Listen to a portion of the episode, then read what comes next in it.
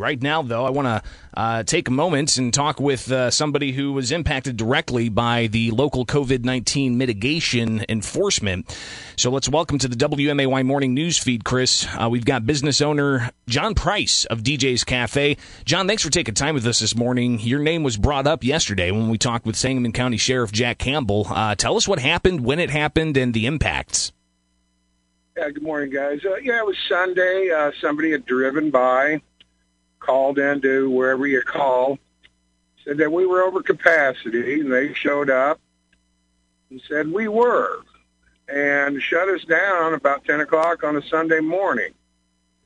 So, and Monday, you know, I had no idea who to call, so I called the Sangamon County Department of Public Health just to, you know, wait an hour and a half to see what their process was and what they were going to do and let, if they were going to let me reopen on Tuesday or not. So, what was the uh, ultimate uh, verdict there? Are you guys going to be open today? Yeah, we are open right now. We opened back up at six o'clock this morning.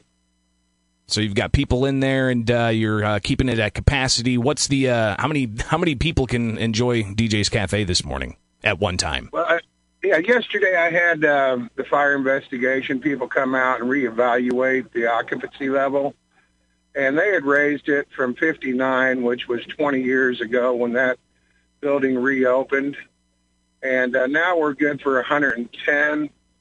So we can basically have about 30 customers in at one time safely.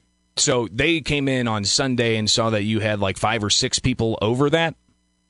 Yes, correct. All right, and then uh, again, you know, we're talking with uh, John Price, owner of DJ's Cafe, who uh, was cited. Uh, how much is that citation? What's the uh, the remedy here? How does this get cleared up? As far as I know, right now we have not been cited. We just got our permits pulled. Uh, there was no mention on the phone yesterday of any um, fines or anything, so just kind of waiting to see what the repercussions are of this. and I'd be glad to let you know if I get one. So you right now, so you didn't uh, get a citation. You had your permits pulled. Yeah, with no verbal warning, no written warning. They just come in and said, "Hey, you're over." Took a quick snapshot and said, "You got to close now." John, um, what do you think this does for uh, your business's uh, reputation when they hear that you've been cited for uh, a COVID nineteen mitigation violation?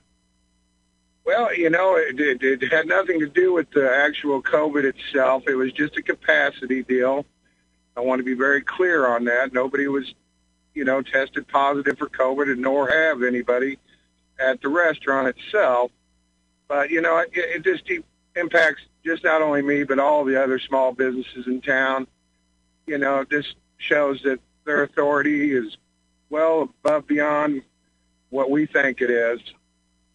John Price, owner of DJ's Cafe, on the air with us on WMAY, says they are open today after uh, getting a uh, uh, some kind of violation uh, from the county health department with uh, uh, law enforcement there on Sunday, telling them they had to shut down operations about ten in the morning.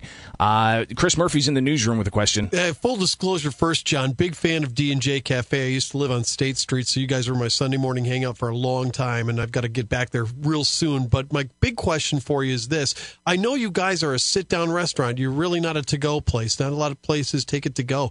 At, at, at a capacity of 30, can you make it go on that? It's going to be tough, but it's better than the 15 that originally uh, the sign had us posted at. But, you know, we've had to cut some hours on some help, unfortunately, and I've lost some help because of, you know, they can't afford to live off the amount of hours that I can uh, give them at the time. So hopefully, you know, this thing will pass, hopefully, soon so everybody can get back to some kind of normal life in the business.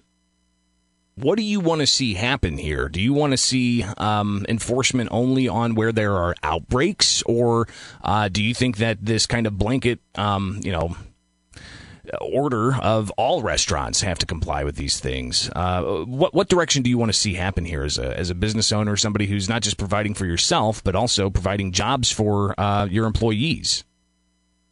Well, you know, I think they need to really focus on where more of the problems are. From what I've been reading, the restaurants and bars are the lowest denominators to add to the figures of these COVID tests.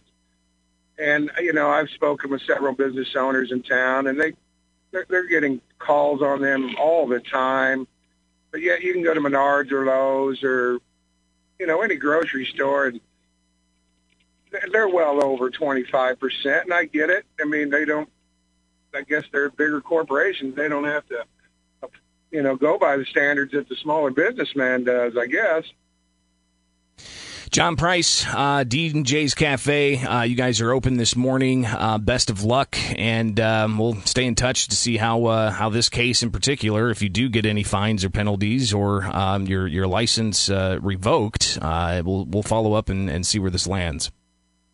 I appreciate your time, gentlemen. Thank you so much for having me.